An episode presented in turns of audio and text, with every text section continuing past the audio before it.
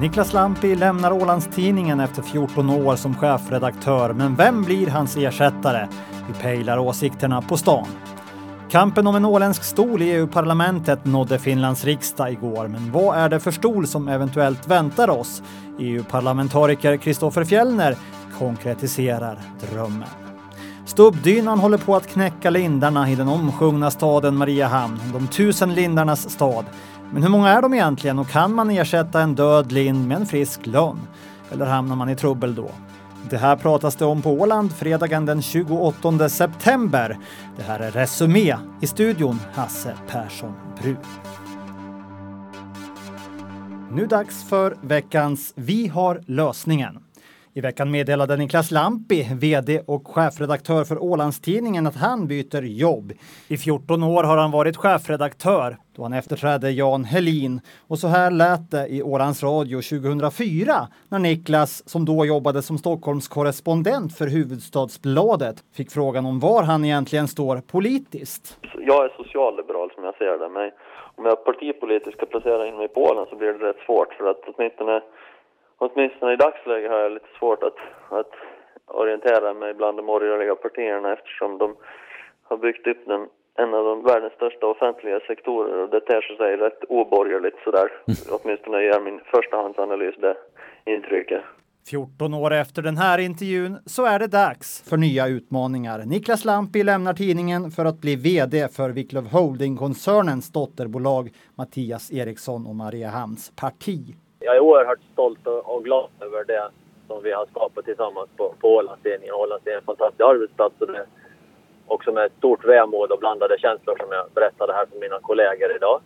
Men samtidigt känner jag att det är rätt tidpunkt för mig att gå vidare och det här är också en utmaning som jag ser väldigt mycket fram emot.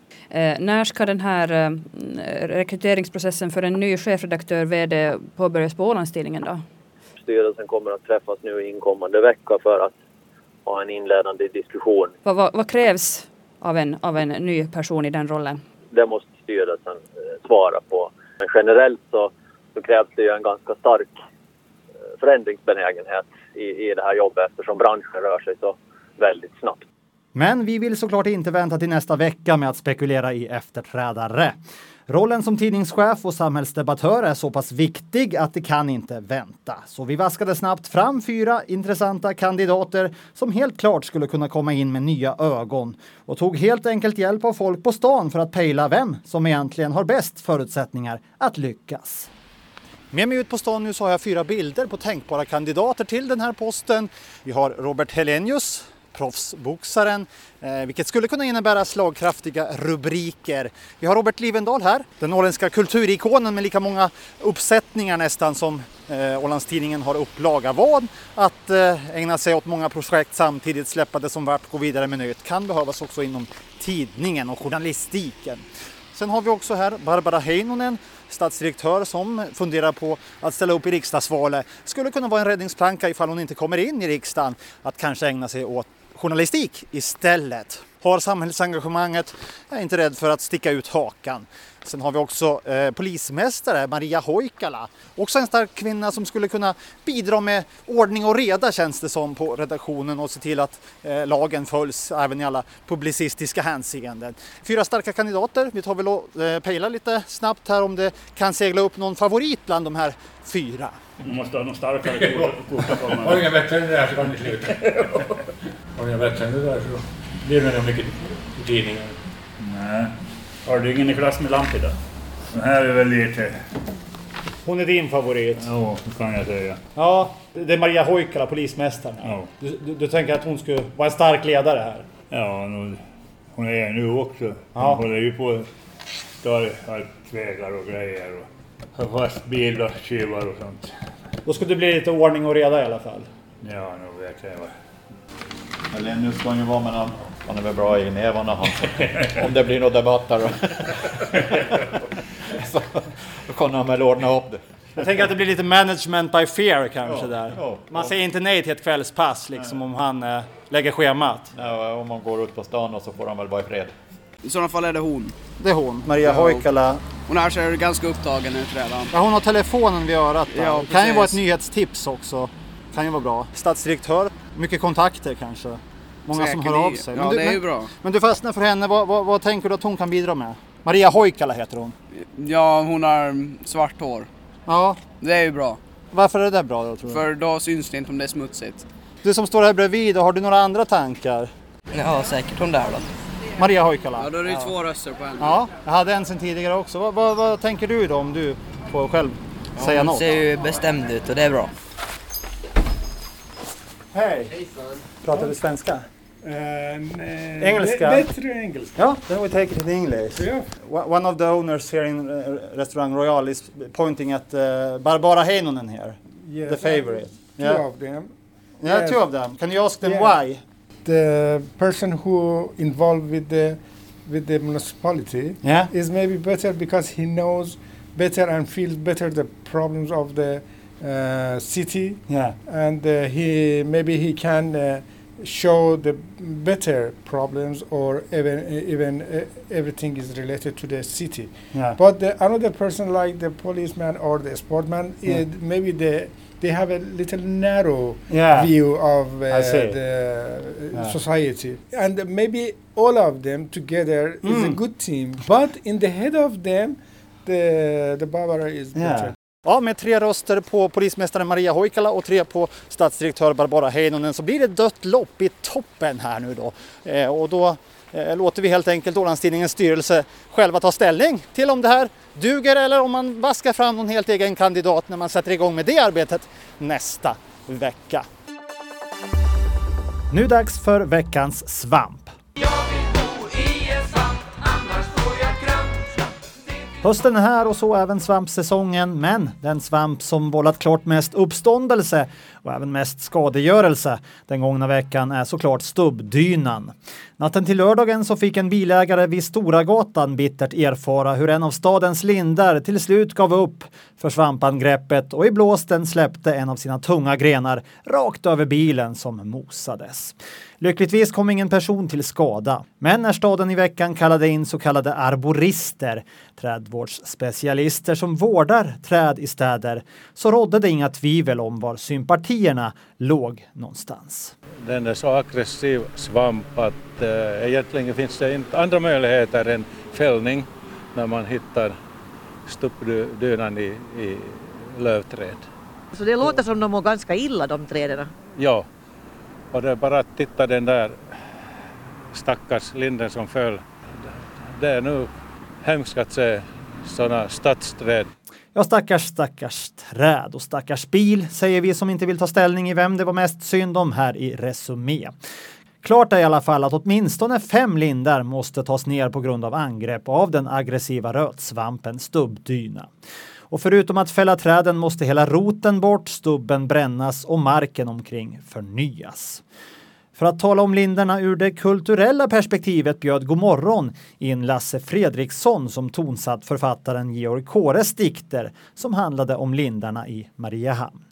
Kåre var väldigt förtjust i lindarna i hans första diktsamling Staden med de tusen lindarna så, så förekommer det lindar i var och varannan dikt ungefär. Så att det har ju gjort att jag har sjungit ganska mycket om lindar genom åren. De tusen lindarnas stad, ja. En sanning med viss modifikation nu då när träd efter träd sågas ner. Kanske är vi nere i 995 lindar. Det ligger inte alls lika fint i munnen. Mariehamn, de 995 lindarnas stad. Kanske är det betydligt färre egentligen, eller kanske är det till och med fler. Vem har egentligen koll? Störst chans att få svar på det här får vi nog genom att ringa stadsträdgårdsmästare Anne Nordblom som förvaltar stadens alla träd. Vi har cirka 2400 gatuträd.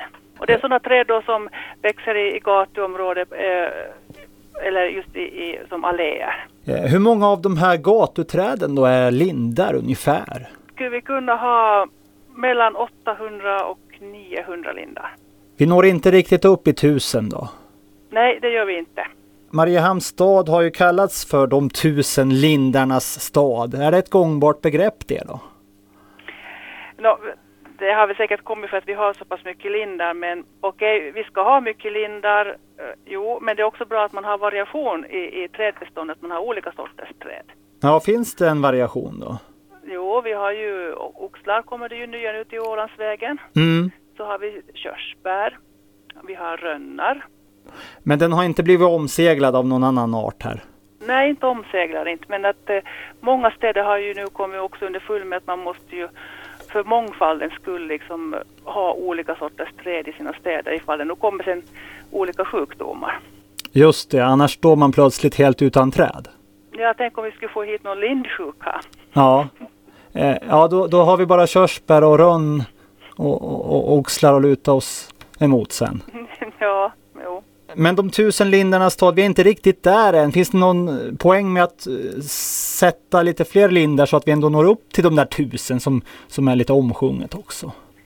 No, det vet jag inte om vi ska riktigt eftersträva. Vi har ju mycket lindar nu och det beror på ja, om det kommer nya bostadsområden som till exempel vid Horelli så har vi ju satt uh, Segelmagagatan är ju, är, ju lindar. Men var går smärtgränsen för när Mariehamns stad kan kallas för de tusen lindernas stad? Hur få kan det vara liksom? No, den har ju kallats den tusen lindernas stad uh, väldigt länge och då har vi ju ändå liksom planterat nya lindar efter det.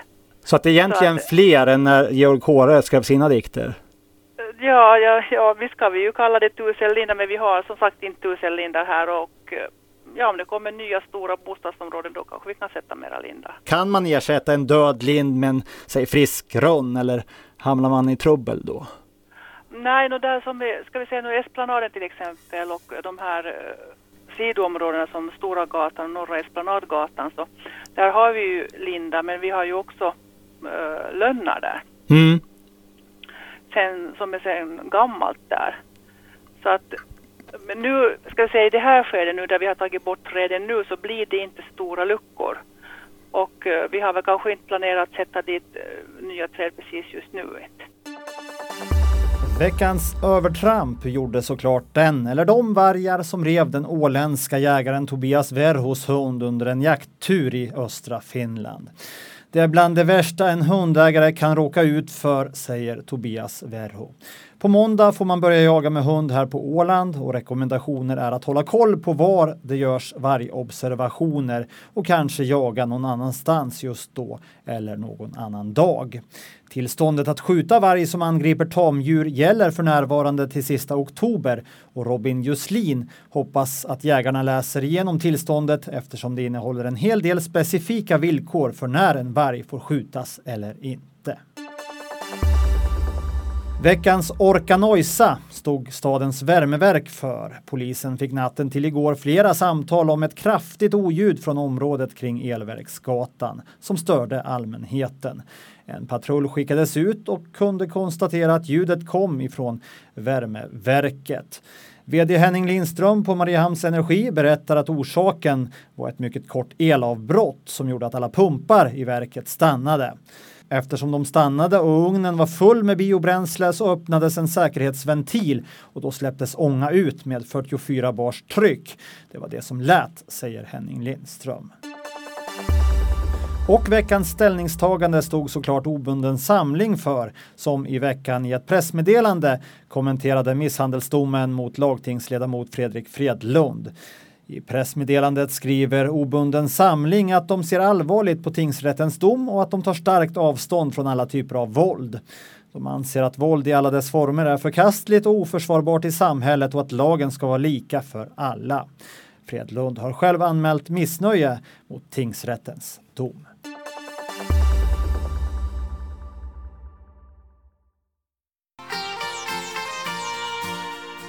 I veckans Drömmen om en egen plats, en egen stol, en del av gemenskapen, den lever. Igår diskuterade Finlands riksdag den extra stol i EU-parlamentet som nationen får i och med Brexit. Det är ingen hemlighet att Åland gör allt som står i dess makt just nu för att en åländsk rumpa ska nöta på stolstyget efter nästa parlamentsval. Finland har i praktiken två parlament, riksdagen och Ålands lagting, som gett ifrån sig makten till Bryssel. Åland har dock inte kompenserats på samma sätt som övriga landet med en egen direkt representation i parlamentet. Då Finland nu får en extra plats genom Brexit finns en unik chans att ordna saken. En åländsk plats är konstitutionellt motiverad. Så sa riksdagsledamot Mats Lövström i debatten. Kanske är det naivt att tro att vi ska lyckas. Kanske kommer aldrig en ålänning att få uppleva detta, men låt oss i alla fall drömma. Nu är det ju såklart inte själva stolen som man är ute efter, det är ju inflytandet. Att lilla Åland ska tas på allvar som en del av den europeiska gemenskapen. Vi ringde upp Ålands bekanta EU-parlamentarikern Kristoffer Fjellner, Moderaterna som sitter i parlamentet på en svensk stol, sedan valet 2004. Han har alltså suttit där lika länge som Niklas Lampi varit chefredaktör för Ålandstidningen. Han om någon borde veta vad det handlar om. Jag varit invald som näst yngst i Europaparlamentet. På den tiden var vi 785 ledamöter. Jag var 27 år gammal. Och visst var det stort och maffigt men inspirerande ska jag säga. Jag kan rekommendera det till alla som, som ser sig kallade. Juldagen på Arken, när Anders Wiklöf ordnar gratiskonsert i Miramarparken eller skördefesten på Bollstaholms gård. Det är väl då som det är sån där trängsel. I övrigt kanske man inte upplever det på Åland. Du kommer just från ett kaos eh, i Bryssel där du förflyttat dig på tunnelbana. Ja, det, det, är väl lite fler människor i Bryssel än vad det är i Mariehamn till exempel. Men å andra sidan måste jag säga det att det är väl det som är en av charmen med att arbeta i Europaparlamentet också. Visst, Faro är väl elitserien och allsvenskan i fotboll, det är väl fantastiskt. Men Champions League är ju ändå häftigare. Den åländska platsen, eller den åländska stolen, den har man ju drömt om ganska länge. Eh, nu lever diskussionerna här, diskuteras i riksdagen i Finland. Eh, men kanske du kan konkretisera drömmen lite. Eh, vad är det för stolar egentligen? Är de sköna de där stolarna? Nej, faktiskt inte så värst vara ärlig att säga. Det är ingenting man riktigt sitter och sover i. De är förbaskat tunga framför allt. Så att det tar en himla kraft och tid att få, få dem på plats. Du, du var inne på det, du har ju suttit länge där alltså. Du var inte ens 30 när du blev invald. Nej. Har du alltid haft samma stol eller? Nej, det är ju så i politiken. Man är ju ung och lovande tills du är 50 och har du tur så är det bara lovande därefter. Ja. Och, jag har nu varit, jag var landsförvisad eller tvingad i exil i vad är det, 14, snart 15 år. Så att det har blivit time flies when you're having fun. Mm. Men, men jag har nog bytt stol ganska ofta egentligen rent fysiskt. Det brukar alltid vara så att det är någon som byter partigrupp, det är någon som eh, lämnar Europaparlamentet och ny kommer in och då skjuts alla ofta ett, antingen ett steg åt höger eller ett steg åt vänster på raden. Hur är svankstödet till stolarna då? Är det någon som har extra kudde för att stå ut och sitta där? Jag har aldrig sett det egentligen. Det roliga är att jag, trots att jag har suttit där i snart 15 år så ska jag nog påstå att jag ändå är en av de yngre. Men lyckas kombinera det med att vara en av de mer erfarna. Jag tror att jag är nog en av de två eller tre svenska ledamöter som har suttit längst tid i Europaparlamentet just nu. Men, men det har inte gett mig träsmak i rumpan i alla fall. Jag kan säga att det som plågar mig mest är nog egentligen inte själva den där stolen utan det är kanske flygplanstolen som jag tvingat begagna allt för ofta fram och tillbaka till Bryssel. Det plågar mig mer än själva stolen i Europaparlamentet. Du sitter ju emellanåt i Strasbourg också. Är det stor skillnad där då? Är de bräkigare stolarna i Bryssel eller är det lite samma? Jag tror nog faktiskt att stolarna i Strasbourg är nog egentligen vräkigare om man ska försöka bedöma dem så. De är nog mer sittriktiga i Bryssel och kanske lite vräkiga i Strasbourg. Det kanske är det franska å andra sidan. Skillnaden mellan Frankrike och Belgien eller Frankrike och resten av Europa att det är ju lite flådigare men kanske inte alltid så förbannat praktiskt. Det är franskt helt enkelt. de har hjul då eller är de fasta? De, de har hjul, men de i Strasbourg är som sagt var förbaskat tunga. Så de, när man väl har fått dem på plats då, då reser man sig ogärna oavsett hur mycket träsmak man har i rumpan. Ålänningarna stol, man kan ju tänka sig att det är lite så här uppe i hörnet, lite skymd sikt, lite sådär. Eh, kanske inte parkettplats eller kan man hamna där nere också, nära ordförande? Nu tror jag att du ger uttryck för ett klassiskt dåligt självförtroende. Åland har otroligt mycket att erbjuda Europa och inspirera Europa med. Och då tror jag egentligen att man ska ta plats längst fram, eller kanske rent av på scenen för att berätta för andra.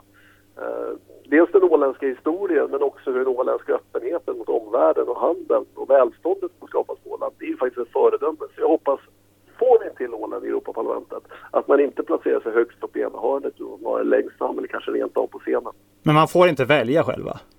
Nej, det, välja och välja. Jag tror man kan påverka det till viss del själv. Men framförallt så handlar det om att, att våga armbåga sig fram och hävda sin rätt och sin kompetens och förmåga. För lyckas man med det, då blir man vald till andra, till viktigare uppdrag. Och ju viktigare uppdrag man har, desto längre fram brukar man få sitta. Okej, ja. ja men fascinerande. Stort tack alltså Kristoffer eh, Fjellner, 14 år i parlamentet. Du ångar på där med alla frågorna. Ja, någon ska väl göra det också. Om, om, om vi ser till att du, ni tar hand om Åland så försöker jag ta hand om Europaparlamentet under tiden. Du har lyssnat till Resumé. Glöm inte att du kan höra av dig till oss via mejladressen resumé alandsradio.ax.